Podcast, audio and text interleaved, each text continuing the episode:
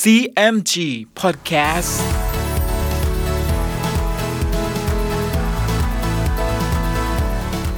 สวัสดีครับคุณผู้ฟังขอต้อนรับเข้าสู่ CMG Podcast กับผมดรพันธการธานนท์นะครับ เรายังอยู่กับเรื่องราวของสามก๊กผ่านหนังสือเรื่องสามก๊ก Romance of the Three Kingdoms ฉบับย่อ เรียบเรียงโดย สาระบุญคง เดินทางมาถึง EP ที่ 26 เรื่องราวจะเป็นอย่างไร ติดตามได้ใน CMG Podcast วันนี้ครับ ตอนกบฏตังสิน โจโฉจึงถามซุนฮิวว่า ท่านเห็นผู้ใดมีสติปัญญาที่จะให้ไปเกลี้ยกล่อมเล่าเปียวได้ ซุนฮิวจึงตอบว่า ซึ่งจะไปเกลี้ยกล่อมเล่าเปียวนั้น ข้าพเจ้าเห็นแต่คงหยงคนเดียว โจโฉเห็นชอบด้วย ที่ปรึกษาและทหารทั้งปวง ต่างคนก็ลาโจโฉไปบ้าน ซุนฮิวก็ให้ไปหาคงหยงแล้วว่า บัดนี้โจโฉต้องการให้ผู้มีสติปัญญาไปเกลี้ยกล่อมเล่าเปียว ข้าพเจ้าจึงว่าแก่โจโฉว่า เห็นแต่ผู้เดียวจะไปเกลี้ยกล่อมเล่าเปียวได้ คงหยงได้ยินดังนั้น จึงตอบว่า เราเป็นคนรู้น้อย เหตุไฉนท่านจึงว่าดังนี้ แม้เราไปไม่สำเร็จการของโจโฉท่านกับเราก็จะไม่พ้นโทษ เมื่อคงหยงกล่าวเช่นนี้แล้ว ก็แนะนำให้ซุนฮิวไปทับทามยีเอ๋งมากระทำการครั้งนี้ ซุนฮิวจึงไปรายงานให้โจโฉได้ทราบ ถึงสติปัญญาและความสามารถของยีเอ๋งตามที่คงหยงสาธยายมาให้ตนได้ทราบ โจโฉจึงให้ทหารไปเรียกตัวยีเอ๋งมาพบ ฝ่ายยีเอ๋งนั้นเมื่อมาพบ และกระทำคำนับโจโฉแล้ว โจโฉก็มิได้รับคำนับทำให้ยีเอ๋งมีความน้อยใจ แต่ก็นิ่งอยู่ จึงทอดใจใหญ่แล้วว่าด้วยกำลังโวหารว่า แผ่นดินนี้กว้างขวางนักถ้าจะขาดคนคนหนึ่งก็จะเป็นอะไรนักหนา โจโฉได้ยินยีเอ๋งว่าดังนั้นจึงถามว่า แผ่นดินเรานี้ที่ปรึกษาแลทหารที่มีฝีมือก็มีเป็นอันมาก เหตุไฉนตัวจึงว่าไม่มีคนดี ยีเอ๋งได้ฟังดังนั้น เห็นว่าโจโฉไม่รู้เท่า จึงกล่าวตำหนิบรรดาที่ปรึกษา และขุนศึกของโจโฉด้วยถ้อยคำที่รุนแรง จนกระทั่งเตียวเลี้ยว ซึ่งเป็นขุนศึกของโจโฉไม่สามารถอดทนต่อวาจาเช่นนี้ของยีเอ๋งได้ เขาจึงชักกระบี่ออกจากฝักจะฟันยีเอ๋ง แต่โจโฉก็ห้ามเตียวเลี้ยวเอาไว้ แล้วกล่าวว่า ครั้นจะฆ่ายีเอ๋งเสียก็จะตายเสียเปล่า และผู้คนก็จะคอรหานินทาเราได้ ทุกวันนี้เรายังขาดอยู่แต่คนตีกลองรับแขกจงเอามันไปไว้ให้ตีกลองรับแขกดีกว่า ครั้นอยู่มาวันหนึ่ง โจโฉให้เชิญขุนนางมากินโต๊ะ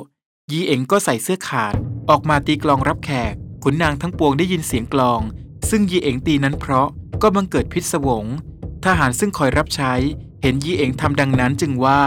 วันนี้มหาอุปราชรับแขกเมือง เหตุใดท่านจึงใส่เสื้อขาด ยีเอ๋งได้ยินเช่นนั้น ก็ถอดเสื้อและกางเกงออกเสีย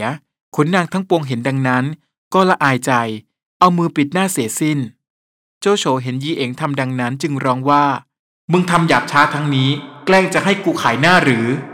ยีเอ๋งเห็นโจโฉมีโทสะเช่นนั้น ก็กล่าวถ้อยคำหยาบช้าต่อโจโฉเป็นอันมาก คงหยงได้ยินเช่นนั้น กลัวโจโฉจะฆ่ายีเอ๋งผู้เป็นสหายเสีย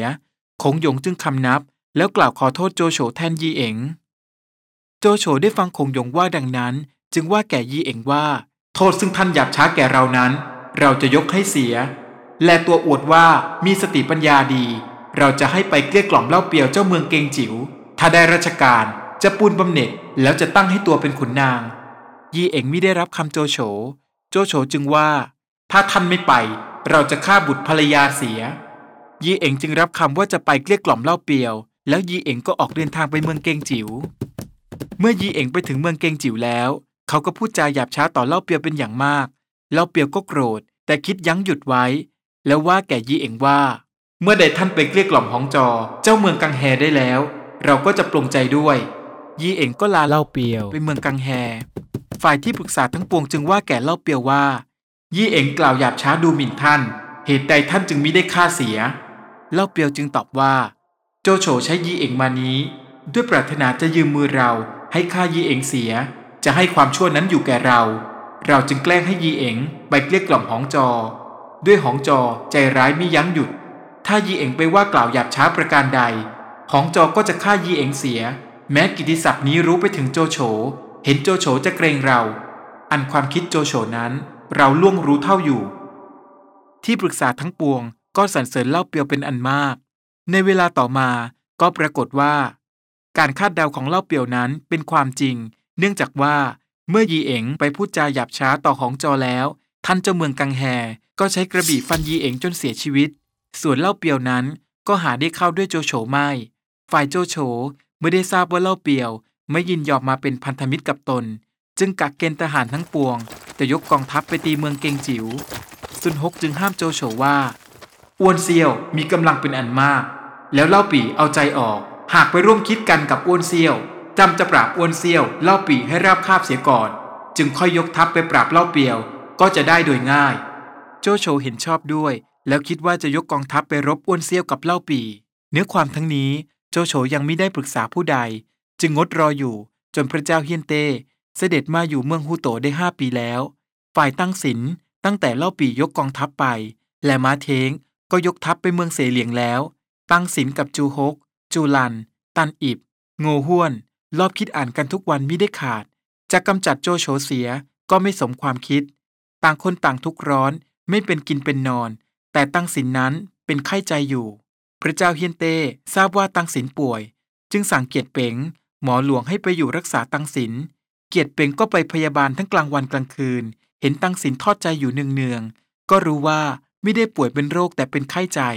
ครั้นวันหนึ่ง ตั้งศิลก็ให้แต่งโต๊ะ ชวนเกียรติเป๋งมาดื่มสุรา ตั้งศิลกินโต๊ะ พลางคิดถึงความทุกข์ ก็เอนตัวนอนหลับไป แล้วก็ฝันว่า ตนเองเอากระบี่ฟันโจโฉ ศีรษะขาดออกจากกายตาย แล้วตั้งศิลด่าโจโฉว่า ไอ้ขบฏขนาดนั้น ตั้งศิลมีใจยินดี จนตื่นขึ้นมาก็ยังด่าโจโฉไม่ได้ขาดคำ เกียรติเป่งได้ยินตังศิลละเมอด่าโจโฉดังนั้น ก็รู้ว่าตังศิลจะทำร้ายโจโฉ เกียรติเป่งจึงแกล้งบอกกับตังศิลว่า จะเอาเนื้อความไปบอกกับโจโฉ ตังศิลได้ยินเกียรติเป่งว่าดังนั้น ก็ตกใจมิได้ตอบประการใด เกียรติเป่งเห็นตังศิลกลัวจึงว่า ท่านอย่ากลัวเลย ซึ่งข้าพเจ้าว่าทั้งนี้จะลองใจท่านดู และการซึ่งท่านคิดไว้ประการใดนั้น อย่าพรางเลย จงบอกให้แจ้งเถิด ถ้าข้าพเจ้าพอทำได้ก็จะรับอาสา เกียรติเป่งกล่าวเช่นนี้แล้ว ก็ตัดนิ้วมือ เอาโลหิตปนกับสุราแล้วสาบานว่า ถ้าข้าพเจ้าแกล้งล่อลวงท่าน ก็ให้ชีวิตข้าพเจ้าเป็นอันตรายด้วยอาวุธต่างๆ เถิด แล้วเกียรติเป่งก็กินเข้าไป ตั้งสินเห็นเกียรติเป่งทำเช่นนี้ ก็สิ้นความสงสัย จึงเอาพระอักษรออกให้เกียรติเป่งดู และเล่าเรื่องราวที่ตนเอง ซ่องสมกับพักพวกให้หมอหลวงฟัง เมื่อเกียรติเป่งเห็นพระอักษร และทราบเรื่องราวทั้งหมดแล้ว จึงกล่าวว่า การซึ่งจะทำร้ายโจโฉนั้น ไว้เป็นธุระข้าพเจ้าเถิด เนื่องจากว่าโจโฉมักปวดศีรษะ และเรียกข้าพเจ้าไปรักษาอยู่เป็นประจำ ถ้าโจโฉป่วยอีกครั้ง ข้าพเจ้าจะไปรักษา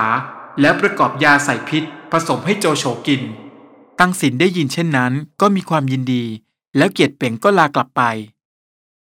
ขณะนั้นตั้งสินก็มีความยินดี ซึ่งเป็นไข้นั้นก็คลาย จึงเดินลงไปชมสวนดอกไม้ บังเอิญเห็นเคงต๋อง ซึ่งเป็นบ่าวสนิทกำลังพูดกันอยู่กับอินเองซึ่งเป็นภรรยาในที่ลับ ตั้งสินโกรธ เรียกให้คนรับใช้จับตัวเคงต๋องเอาไว้ และถอดกระบี่ออกจากข้าเคงต๋องเสีย แต่ภรรยาใหญ่ตังสินขอชีวิตเคงต๋องเอาไว้ ตั้งสินจึงให้โบยเคงต๋องอย่างหนัก แล้วให้กักขังเอาไว้ ในเวลาเที่ยงคืน เคงต๋องจึงแหกที่คุมขังออกไปได้ จึงลอบหนีไปหาโจโฉ แล้วแจ้งความลับ ซึ่งตังสินคบคิดกับพักพวก ให้โจโฉได้ทราบ โจโฉจึงสั่งให้เอาตัวของเคงต๋องซ่อนไว้ในบ้าน ครั้นอยู่มาวันหนึ่ง โจโฉจึงทำอุบายว่าตนเองปวดศีรษะ แล้วให้คนรับใช้ไปเรียกเกียรติเป่งมาพบ เกียรติเป่งก็เข้ามาพบโจโฉ โดยเอายาพิษซ่อนมาด้วย ฝ่ายโจโฉเห็นนิ้วมือเกียรติเป่งขาดอยู่นิ้วหนึ่ง สมกับคำเคงต๋องว่าก็ยังไม่ได้ไต่ถามประการใด เมื่อเกียรติเป่งประกอบยามาให้กับโจโฉแล้ว ก็ยกเข้าไปให้โจโฉกิน โจโฉรู้กลเกียรติเป่งก็บิดพริ้วอยู่ไม่ได้กินยา แล้วกล่าวว่า ตัวเราเป็นมหาอุปราช ตัวท่านเป็นหมอสนิท รักใคร่แก่เรา ท่านประกอบยาให้เรากิน ควรที่ท่านจะกินให้เราเห็นก่อน เราจึงจะกินได้ เกียรติเป๋งเห็นโจโฉรังเกียจอยู่มิได้กินยาเหมือนทุกครั้ง ก็หมายใจว่าโจโฉรู้กันทั้งปวงซึ่งคิดไว้ จึงจับหูโจโฉไว้ แล้วเอาถ้วยยากรอก โจโฉก็ปัดถ้วยยาหก กระเด็นไปถูกอิฐ ด้วยอำนาจยาพิษก็ทำให้อิฐแตกไป และคนใช้ทั้งปวงเห็นดังนั้น ก็ชวนกันเข้าจับตัวเกียรติเป๋งไว้ แล้วโจโฉก็สั่งให้ทหารนำตัวเกียรติเป๋งไปตีที่สวนดอกไม้ เพื่อให้เกียรติเป๋งซัดทอดไปถึงสมัครพรรคพวกคนอื่นๆ แต่เกียรติเป๋งก็หาทำเช่นนั้นไม่ โจโฉจึงให้เอาเกียรติเป๋งไปจำไว้ให้มั่นคง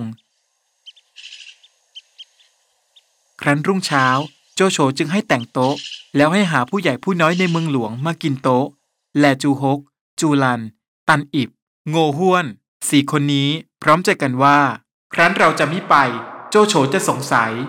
ขุนนางสี่คนจึงไปพร้อมกับขุนนางทั้งปวง แต่ตั้งสินนั้นบอกป่วย ขณะเมื่อขุนนางทั้งปวงกินโต๊ะอยู่นั้น โจโฉก็ให้ทหารคุมตัวเกียรติเป๋งออกมา แล้วให้ตีอีกเป็นหนักหนา แต่เกียรติเป๋งก็หาได้ซัดทอดถึงพักพวกไม่ โจโฉจึงว่า เดิมมึงคบคิดกันนั้นหกคน ภายหลังมึงไปร่วมคิดด้วย จึงเป็นเจ็ดคน ต้นเหตุนั้นคือผู้ใด มึงจึงไม่ชี้ตัวให้ เกียรติเป๋งก็ไม่ได้ซัดทอดผู้ใด โจโฉก็โกรธ ให้ตีพลางถามพลาง เกียรติเป๋งก็ไม่บอกตัวผู้ใด โจโฉเห็นเกียรติเป่งไม่บอกชื่อพวกเพื่อนที่ร่วมกระทำการแล้ว ก็สั่งให้เอาตัวไปจำไว้ดังเก่าขุนนางทั้งปวงกินโต๊ะ แล้วต่างคนต่างก็ลาโจโฉไป โจโฉจึงว่า ท่านทั้งปวงจะไปก็ตามเถิด แต่จูฮก จูลัน ตันอิบ โงห้วนสี่คนนี้เชิญอยู่ก่อน เราจะปรึกษาราชการด้วย